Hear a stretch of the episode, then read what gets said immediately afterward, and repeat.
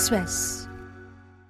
Xin chào, các bạn đang nghe điểm tin của VN Express thứ năm ngày 1 tháng 2, được đọc bởi AI. Sau đây là một số tin tức đáng chú ý được cập nhật lúc 6 giờ. Năm 2023, Ngân hàng Ngoại thương Việt Nam Vietcombank ghi nhận lợi nhuận trước thuế hợp nhất hơn 41.200 tỷ đồng, tăng 10% so với năm trước. So với các nhà băng kề cận trong bảng xếp hạng, ông lớn này giữ cách biệt lợi nhuận hơn chục nghìn tỷ đồng. Tuy nhiên, hoạt động kinh doanh cốt lõi của Vietcombank trên thực tế trải qua một năm khó khăn trong bối cảnh chung của ngành. Thu nhập lãi thuần từ hoạt động tín dụng năm 2023 của Vietcombank gần như không tăng trưởng so với 2022. Các nguồn thu ngoài lãi như từ dịch vụ, ngoại hối cũng đều kém hơn so với năm trước. Riêng trong quý 4, thu nhập từ tín dụng của Vietcombank thậm chí giảm mạnh 14%, lãi thuần dịch vụ và ngoại hối cũng đều giảm trên 20%. Vietcombank giữ được đà tăng trưởng lợi nhuận là nhờ vào nguồn tích lũy từ các năm trước. Tuy nhiên năm 2023, Vietcombank vẫn duy trì được mức thu nhập cho người lao động.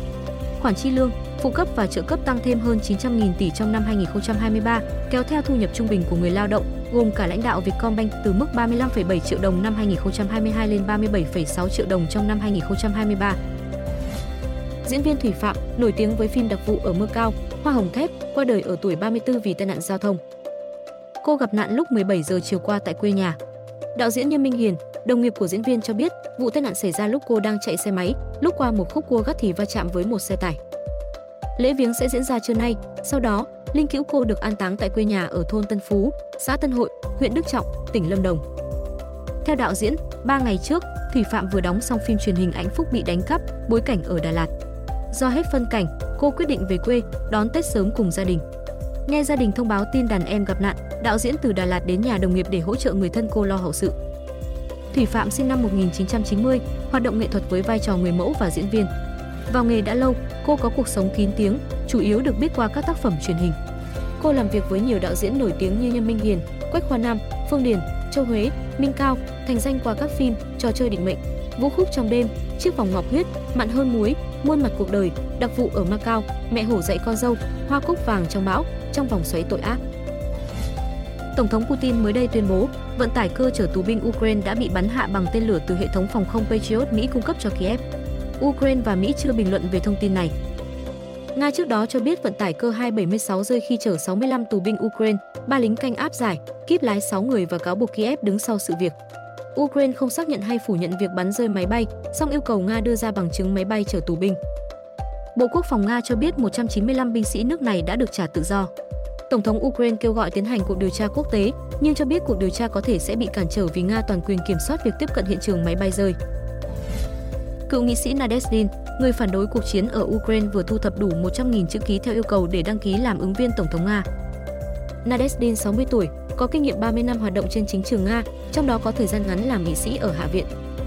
Ông gần đây thu hút sự chú ý với cam kết chấm dứt xung đột Ukraine nếu đắc cử và được coi là người thách thức Tổng thống Vladimir Putin trong cuộc bầu cử vào tháng 3.